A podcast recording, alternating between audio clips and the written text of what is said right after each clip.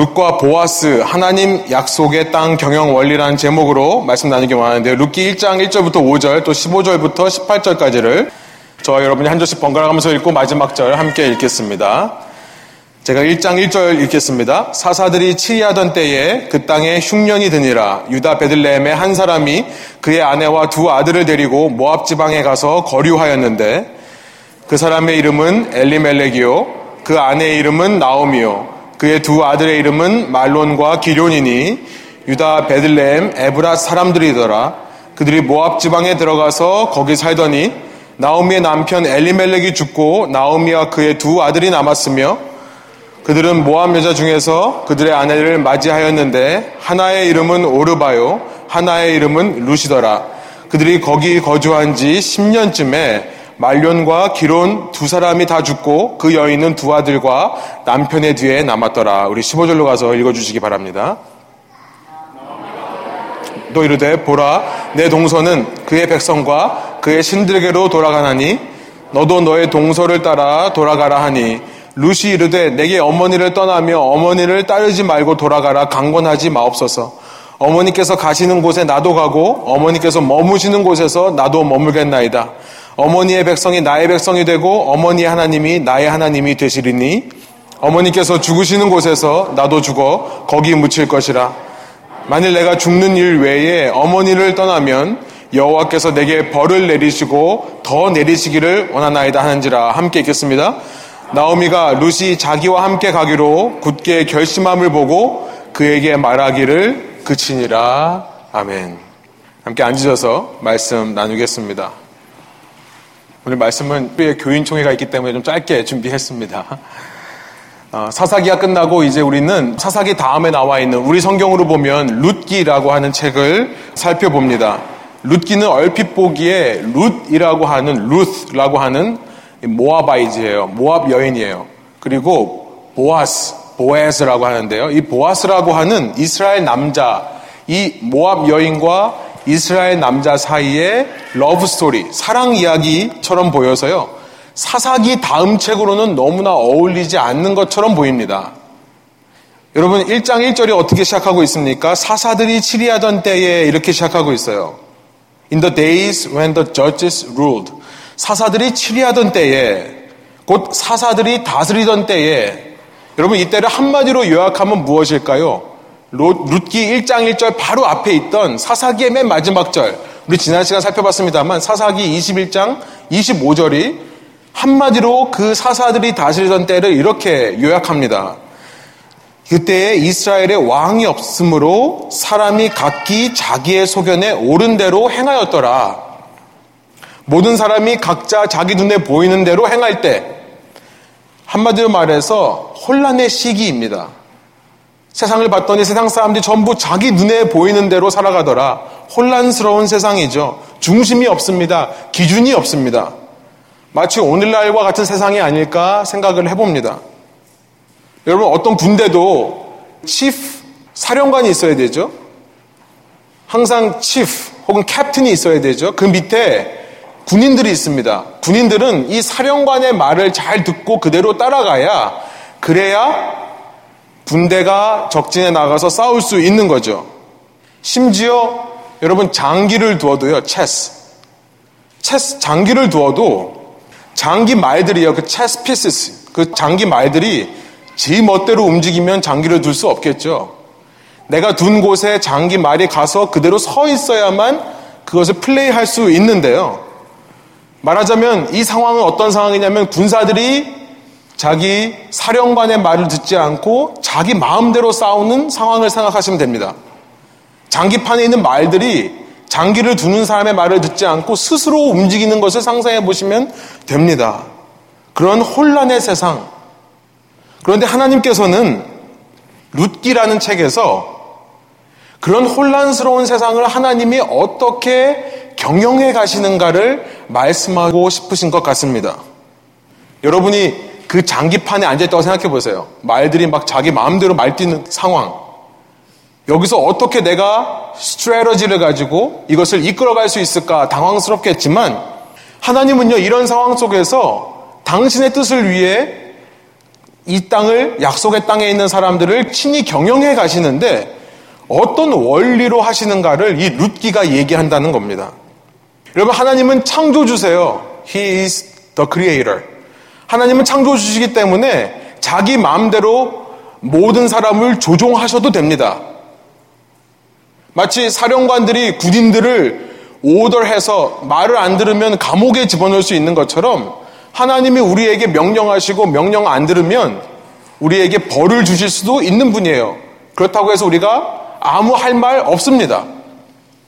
그런데 하나님은 우리를 장기판 위에 있는 장기 말처럼 이끄시는 분이 아니라는 것을 알게 돼요. 하나님은 충분히 그러실 수 있는데도 그렇게 자기 멋대로 사는 사람들을 그 사람들 사이에서 하나님의 계획을 놀랍게 이루어 가시더라. 어떻게 하는 겁니까? 어떻게 그렇게 이끌어 가십니까? 룻기가 알려주는데요. 우리 1절로 돌아가서 당시 상황을 좀 더 살펴보기를 원합니다. 사사들이 치리하던 때에 그 땅에 흉년이 드니라 이렇게 돼 있어요. 흉년이 들었다라는 말에서 우리는 절망을 느낄 수밖에 없습니다. 왜냐하면 하나님께서 약속의 땅에 들어가기 전에 하나님의 백성에게 레위기 26장 또 혹은 신명기 11장 이런 데를 보면 하나님께서 뭘 약속하셨냐면 너희가 이 땅에 들어가서 내 말대로 행하면 내 말씀을 잘 지켜 행하면 내가 너에게 비를 내려주고 땅의 열매를 허락해 주겠다 약속하셨었어요. 신명기 11장에 있는 말씀을 한번 읽어볼게요. 신명기 11장 13절부터 15절입니다. 당신들이 오늘 내가 당신들에게 명하는 그의 명령들을 착실히 듣고 지금 모세가 백성들에게 죽기 전에 마지막으로 고별 설교를 하는 것이 신명기라고 했죠. 모세가 이스라엘 백성에게 얘기하는 겁니다.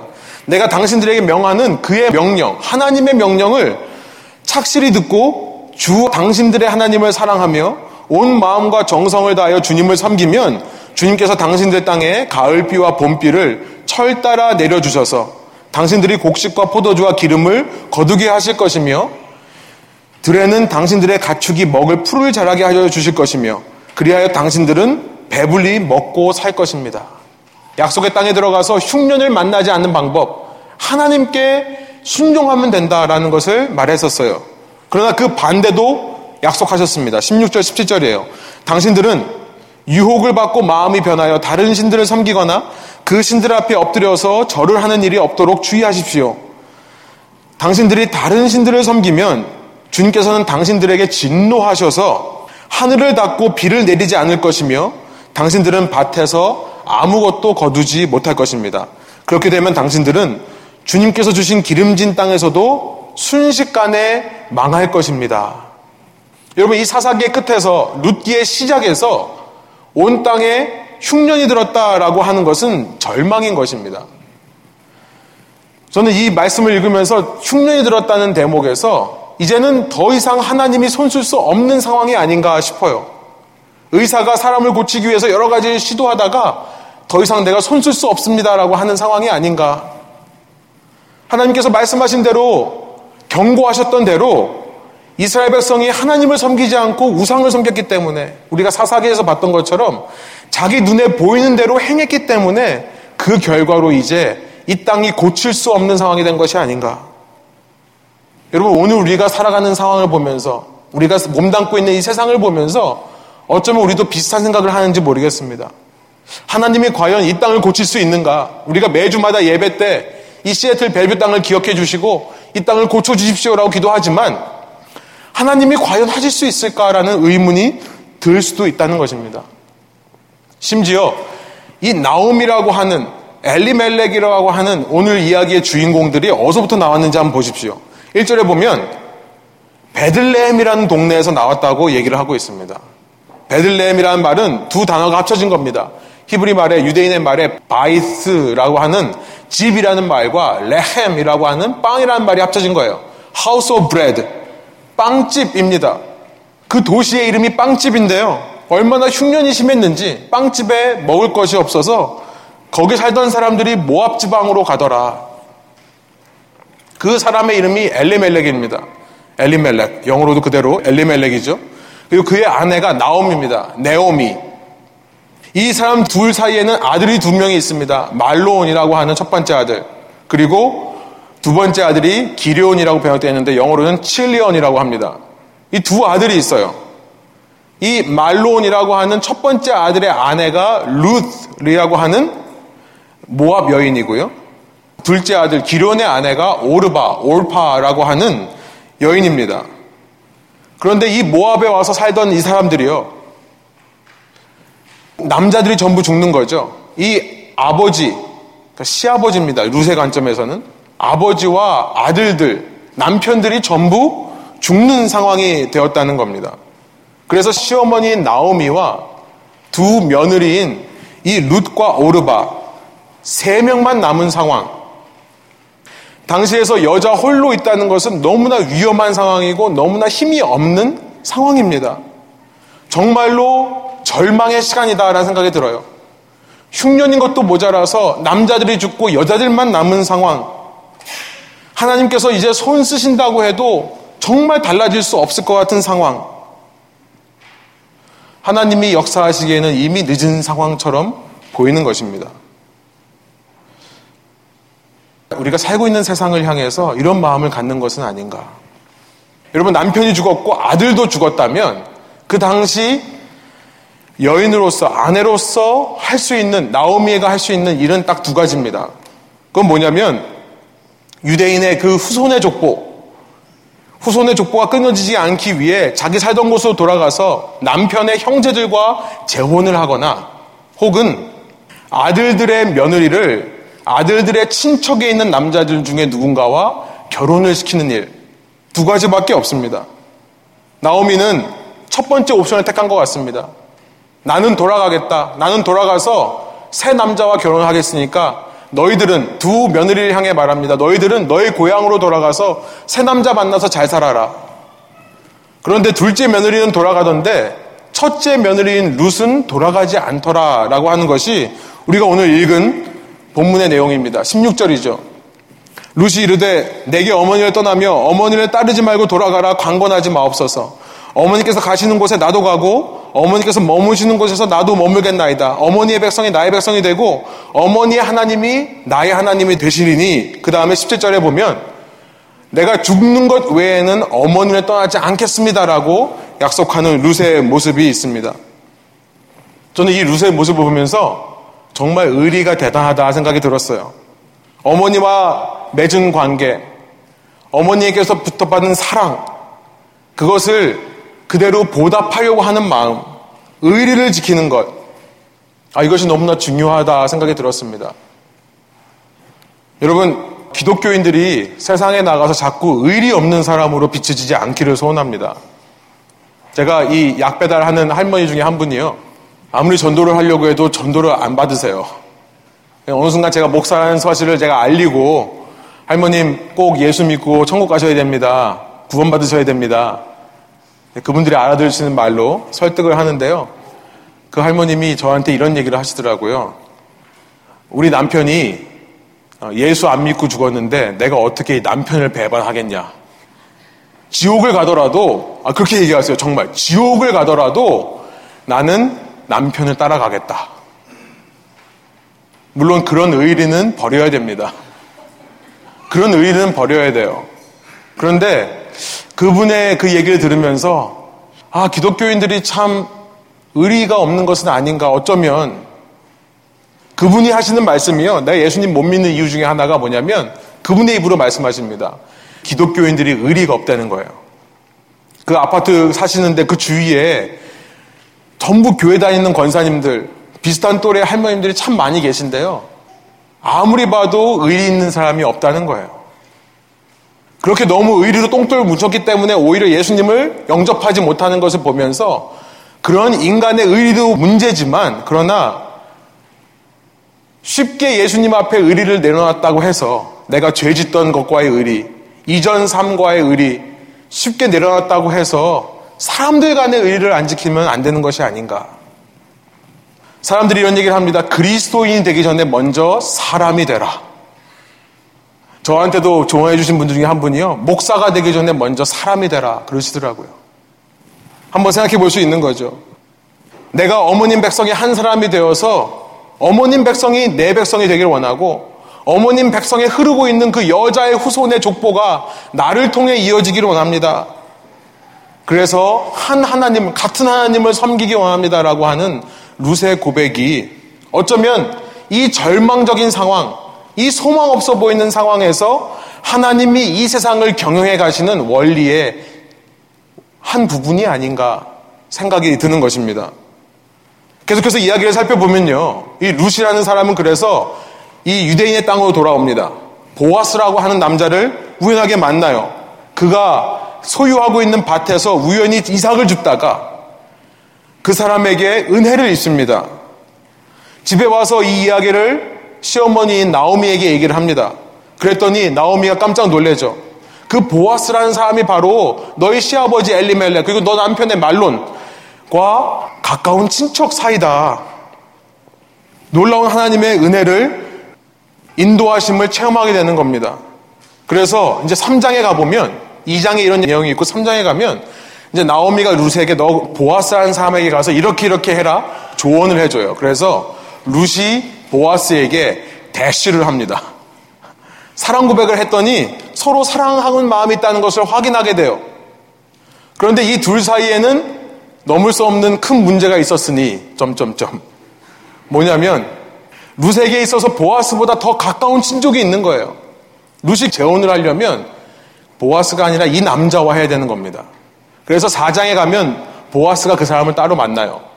따로 만나서 설득을 해서 스스로 포기하게 만들고 사장 마지막에 룻과 보아스가 결혼하는 장면으로 이야기가 끝나는 겁니다. 이게 전부 다인가요? 아니 하나님께서 지금 이 사사들이 치리하던 때에 사사들이 다스리는 이 혼란스러운 상황을 해결해 가시는 경영 원리가 이게 답니까? 라는 생각이 들죠. 놀랍게도 그게 다더라라는 겁니다. 룻기의 메시지는 그게 다라는 거예요. 그 이상도 이하도 없다. 여러분, 이 둘의 결혼이 룻과 보아스라는 사람의 결혼이 그 당시 사회에 직접적인 영향을 줬습니까? 아니요. 여전히 사사들이 다스리던 세상은 혼란스러운 세상으로 계속되었을 것입니다. 그 사회는 우리가 지난 시간 말씀 나눈 대로 마치 변기에 물 내려가는 것처럼 날마다 소용돌이 속에서 타락의 타락을 반복하는 세상이었을 거예요. 결국 이 다음 책인 사무엘 상에 가면 백성들은요 이런 타락의 소용돌이 속에서 왕을 달라라고 마지막 사사인 사무엘에게 요청을 합니다. 그리고 이제 사무엘을 마지막으로 사사들이 더 이상 세워지지 않고요. 그 다음에 왕이 처음으로 세워지는데 사울이라고 하는 사람이 세워져요. 그러나 이 왕도 해결책이 아니더라는 것을 알게 될 겁니다. 왜냐하면 이 왕이 타락하니까 이 왕이 조종하던 장기 말 같은 사람들, 이 최고, 이 미국으로 말하면 포트스라고 하죠. 가장 최고 권력자인 이 왕이 타락하니까 그 밑에 있던 장군들, 군사들 모두 타락하더라라는 것을 알게 됩니다. 여러분, 그런데 그 뒤를 이어서 어떤 사람이 왕이 됩니까? 다윗이라는 사람이 왕이 돼요. 이 다윗이라는 왕이요. 하나님께 순종하는 마음이 있습니다. 하나님의 말씀을 따르려고 노력했더니 어떤 일이 벌어집니까? 이스라엘 역사상 처음으로 이스라엘이 이방 민족에게 침략을 당하지 않는 이스라엘 민족의 역사에 처음으로 평화와 안정의 시기가 찾아오게 되는 겁니다. 여러분 루키는요. 그 다윗이 어떻게 태어나게 되었는가를 이야기하는 책이라는 거예요. 4장 13절부터 17절입니다. 이에 보아스가 룻을 맞이하여 아내로 삼고 그에게 들어갔더니 여호와께서 그에게 임신하게 하심으로 그가 아들을 낳은지라. 14절. 이따가 말씀드리겠습니다만 여인들이 이렇게 되어 있어요. 무슨 말이냐면 이 두 사람의 결혼을 본 주위의 여인들. 이 여인들이요. 나우미에게 얘기합니다. 찬송할지로다. 여호와께서 오늘 내게 기업 물을 자가 없게 하지 아니하셨도다. 이 아이의 이름이 이스라엘 중에 유명하게 되기를 원하노라. 이는 내 생명의 회복자이며 내 노년의 봉양자라. 곧 너를 사랑하며 일곱 아들보다 귀한 내 며느리가 낳은 자로다 하니라. 나오미가 아기를 받아 품에 품고 그의 양육자가 되니 17절. 또 그의 이웃 여인들이요. 이렇게 얘기합니다. 그에게 이름을 지어주되 나오미에게 아들이 태어났다 하여 그 이름을 오벳이라 하였는데 그는 다윗의 아버지인 이세의 아버지였더라. 그는 다윗의 할아버지였더라. 라는 말이에요. 그래서 4장 22절에 가면 그 족보를 이렇게 정리하고 끝납니다. 여인의 후손에, 여자의 후손의 족보가 어떻게 이어지는가? 하나님은 절망적인 상황, 이 사사들이 다스리는 어지러운 상황 속에서 창세기에 말씀하신 그 여자의 후손의 약속을 잊어버린 줄 알았는데 이어지더라. 오벳은 이세를 낳고 이세는 다윗을 낳았더라. 여러분 여기서 끝이 아니죠. 더 나아가서 미가서 5장 2절에 보니까 미가서 5장 2절 이 베들레헴으로부터 이 빵집이라는 이름의 도시로부터 이스라엘을 다스릴 때가 나올 것이다 라는 예언이 이어집니다. 그리고 마태복음 1장에 가보면 바로 오벳으로부터 이세로부터 다윗으로부터 예수 그리스도가 태어났다는 것을 알게 되는 거죠. 여러분 무슨 말씀을 하고 있는 겁니까? 하나님께서 이 어지럽고 혼탁한 세상을 이끌어 가시는 경영 원리가 고작 한 사람이 다른 사람, 좋은 배우자 만나서 결혼 생활 잘 하는 거에 있다고 말씀하시는 겁니까? 네, 그렇다는 거예요. 그렇다라고 얘기하고 있다는 겁니다. 아니, 더 정확히 말하면요. 이거 슬라이드가 빠졌습니다만, 더 정확히 말하면 이 문구를 기억하시기 바랍니다. 한 사람이 다른 사람에게 하나님의 은혜로 선대하는 것.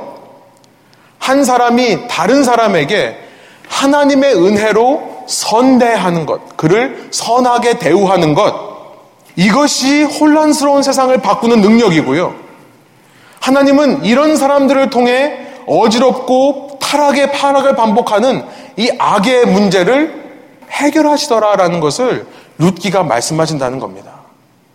한 사람이 다른 사람에게 하나님의 은혜로 선대하는 일을 통해 여러분 룻기 전체에 반복해서 등장하는 말이 있습니다. 루시라는 모압 여인. 여러분, 모압이라는 나라는요, 이스라엘에게 있어서는 적국입니다. 원수예요. 원래 뿌리를 올라가 보면 비슷한 뿌리인데요. 왜 그런 사람 있잖아요. 가족 중에서 왜 가까운 형제일수록 서로 시기하고 질투하고 싸우는 서로 미워하는 것처럼 세상 누구보다 더 미워하게 되는 것처럼요. 우리 형제들 간에 자매들 간에 그런 일이 있죠. 사실 이스라엘과 모압이 그렇습니다. 모압이 늘 이스라엘을 괴롭혔고요. 나중에 후대에 가서 바벨론에 의해서 이스라엘 유다가 멸망했을 때 가장 기뻐했던 민족 그리고 그 멸망한 남유다로부터 물건을 훔쳐갔던 나라가 모압이라는 나라입니다. 이 모압이라는 나라 이스라엘에게 친한 나라가 아니었어요.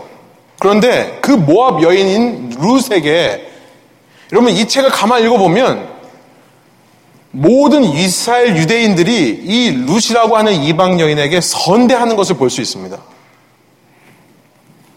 이방 여인에게 축복의 언어들이 쏟아지는 것을 볼 수 있어요. 제일 먼저 룻기 2장 10절을 보면요. 이렇게 말합니다. 룻이 보아스가 먼 친족인지 모르고 그의 밭을 찾아가서 이삭을 주었을 때 그때 보아스가 그를 불러서 잘 모르는 관계였을 때 룻에게 은혜를 베푸니까요. 2장 10절 이렇게 말합니다. 룻이 엎드려 얼굴을 땅에 대고 절하며 그에게 이르되 나는 이방 여인이거늘 당신이 어찌하여 내게 은혜를 베푸시며 나를 돌보시나이까 하니 보아스에게 이렇게 묻자 보아스가 대답을 합니다. 12절이에요. 여호와께서 내게 행한 일에 보답하시기를 원하며 이스라엘 하나님 여호와께서 그의 나에게 아래 보호를 받으러 온 내게 온전한 상 주시기를 원하노라 하는지라. 알고 봤더니 보아스는 룻은 보아스를 몰랐지만 보아스는 룻을 알고 있었던 거예요. 그가 시어머니 나오미를 쫓아서 모압으로부터 이스라엘로 왔다는 소식을 듣고 그의 믿음이 너무나 귀해서 그렇게 하나님 나에게 보호받으러 온 너에게 상 주기를 원한다. 그리고 그 상의 한 부분에 내가 너에게 대하는 이 선대가 있기를 원한다. 이야기하는 겁니다. 여러분, 복음이라고 하는 것, 굿뉴스, 가스펠이라고 하는 것, 이것은요, 단순히 하나님께서 나에게 어떤 일을 행하셨는가의 문제로 끝나는 것이 아닙니다. 물론 그것이 복음의 핵심이지만요. 복음은 그런 은혜를 받은 자로서 내가 타인에게 무슨 일을 하는가도 포함되어 있는 거예요. 인류의 역사상 복음이 전파된 통로가 바로 그거였습니다. 하나님으로부터 이렇게 절망 없고 소망 없는 나를 구원해 주신 그 은혜에 감격한 사람들이 그 하나님의 은혜를 가지고 주위 사람들을 선대함을 통해 하나님의 복음의 역사가 흘러왔다는 거예요. 지난 시간 제가 성육이라고 하는 것을 말씀드리면서 성육이란 하나님만 하시는 것이 아니라 하나님을 믿는 우리들도 성육해야 된다라는 것을 말씀드렸었습니다. 보아스라는 사람이요. 유력한 사람이에요. 당시 힘이 있고 파워가 있고 웰트, 부가 있던 사람입니다. 그런데 보잘 것 없는 한 원수 같은 이방 여인을 돌보는 마음. 그를 긍휼히 여기고 그를 도와주지 않았더라면 다윗이 태어날 수 없었다는 것을 루키가 얘기하고 있는 겁니다.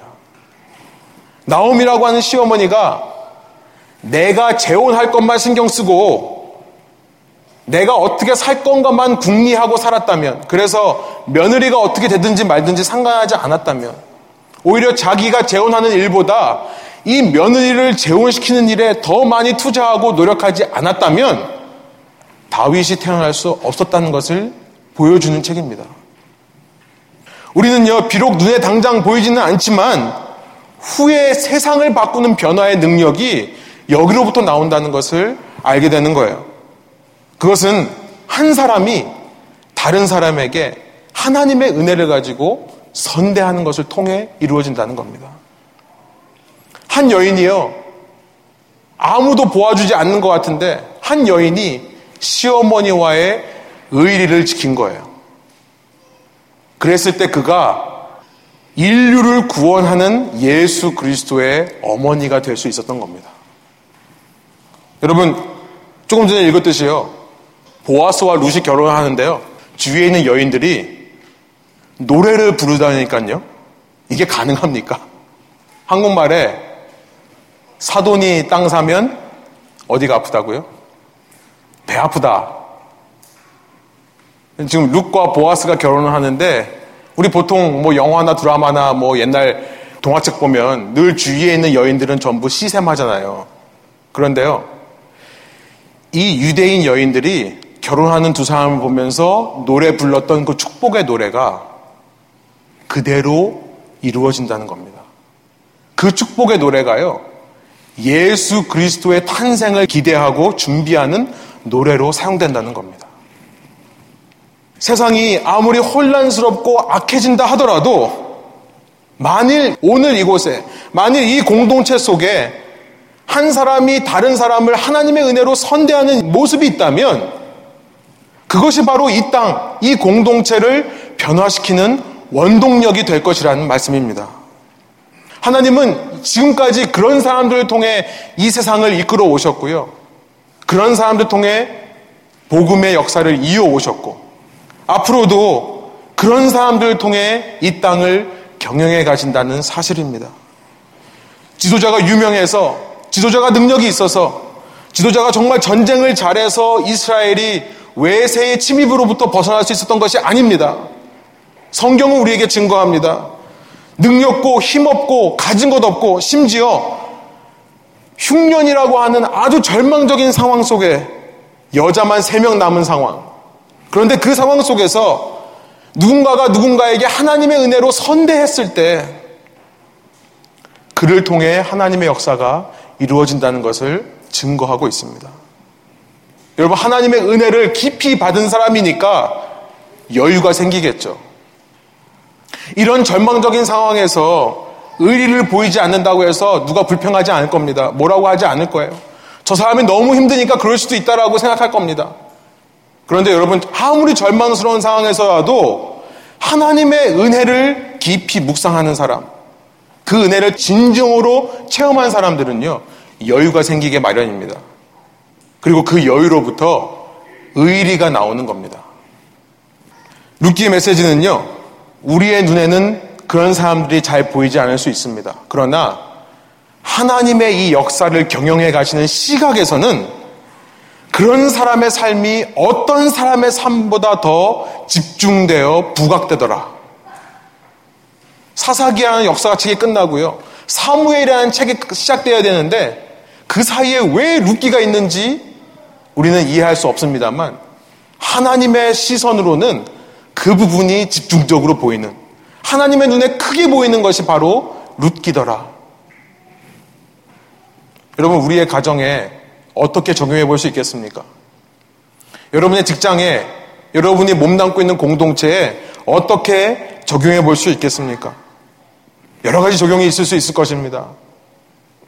내가 예수님의 은혜를 체험한 사람으로서 우리 가족에 있는 사람들을 어떻게 대하는가?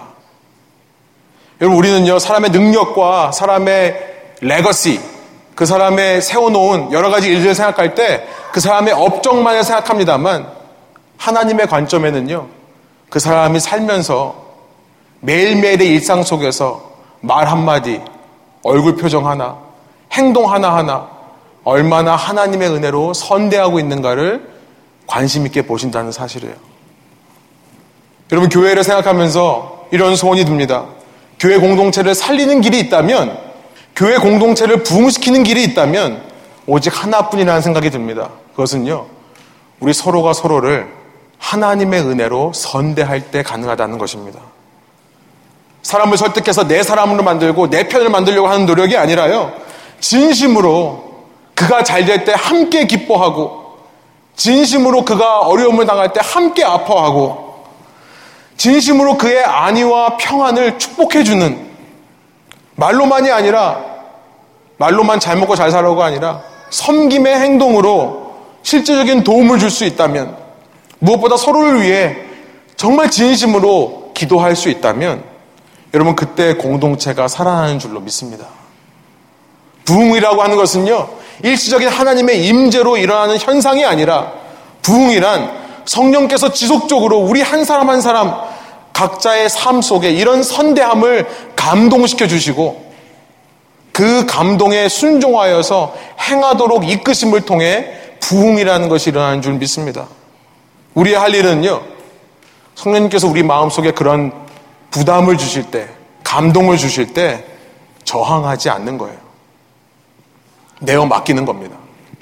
그리고 그 성령께서 내 마음에 주시는 누군가에게 선대하라고 하는 그 말씀의 결과를 결코 과소평가하지 않는 겁니다. 우리는요, 내 한 사람이 할 수 있는 것에 무슨 하나님이 크게 역사하시겠나 생각하기 쉽습니다.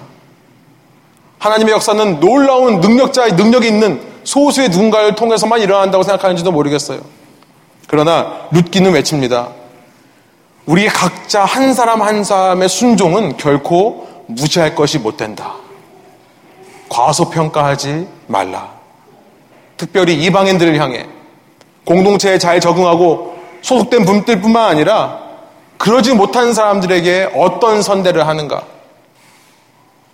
여러분 저는 이런 생각이 들더라고요. 우리 공동체가 부흥하는 것은 새로 오시는 분들한테 가서 정말 한마디 인사하고 웃는 것, 웃어주는 것. 그를 위해 기도해 주는 것, 거기서부터 시작되는 것이 아닌가. 이것이 하나님의 눈에 가장 크게 보이는 일이라는 것을 잊지 않는 저와 여러분 되시기를 원하고요. 그런 일을 통해 하나님께서 이 땅을 경영해 가신다는 사실, 우리의 삶에 그 하나님의 역사가 그런 우리의 헌신을 통해 이루어질 거라는 사실을 믿고 그 삶에 헌신하시는 저와 여러분 되시기를 소원합니다. 그러니까 기도하시겠습니다.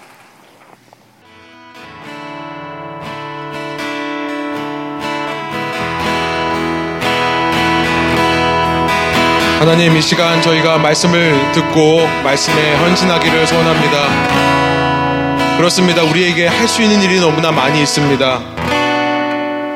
바쁜 세상 속에서 우리도 어쩌면 눈에 보이는 대로만 살아가는 것이 아닌가. 이 상황, 이 세상이 전혀 주님의 왕국이 될 수 없을 것처럼 보이고 어떤 선한 일도 우리를 통해 일어나지 않을 것처럼 보이는 때라 할지라도 주님 저희의 상황 가운데서 우리가 할 수 있는 범위 내에서 예수님의 은혜를 가지고 누군가를 섬기고 사랑하는 일들을 행할 때 하나님의 시선에는 하나님의 역사에는 그것이 하나님 왕국을 확장시켜 나가는 중요한 열쇠고 핵심이 된다는 것을 이 시간 저희가 깨달았사오니 주님 삶의 작은 일이라도 작은 모습 하나라도 주님 닮기를 소원합니다. 우리를 위해 모든 것을 희생하신 예수님처럼 살아가기를 소원합니다. 내 자아가 주장되지 않게 하여 주시고 내 안에 오직 예수 그리스도께서 살아 역사하여 주옵소서 감사드리며 예수 그리스도의 이름의 영광을 위하여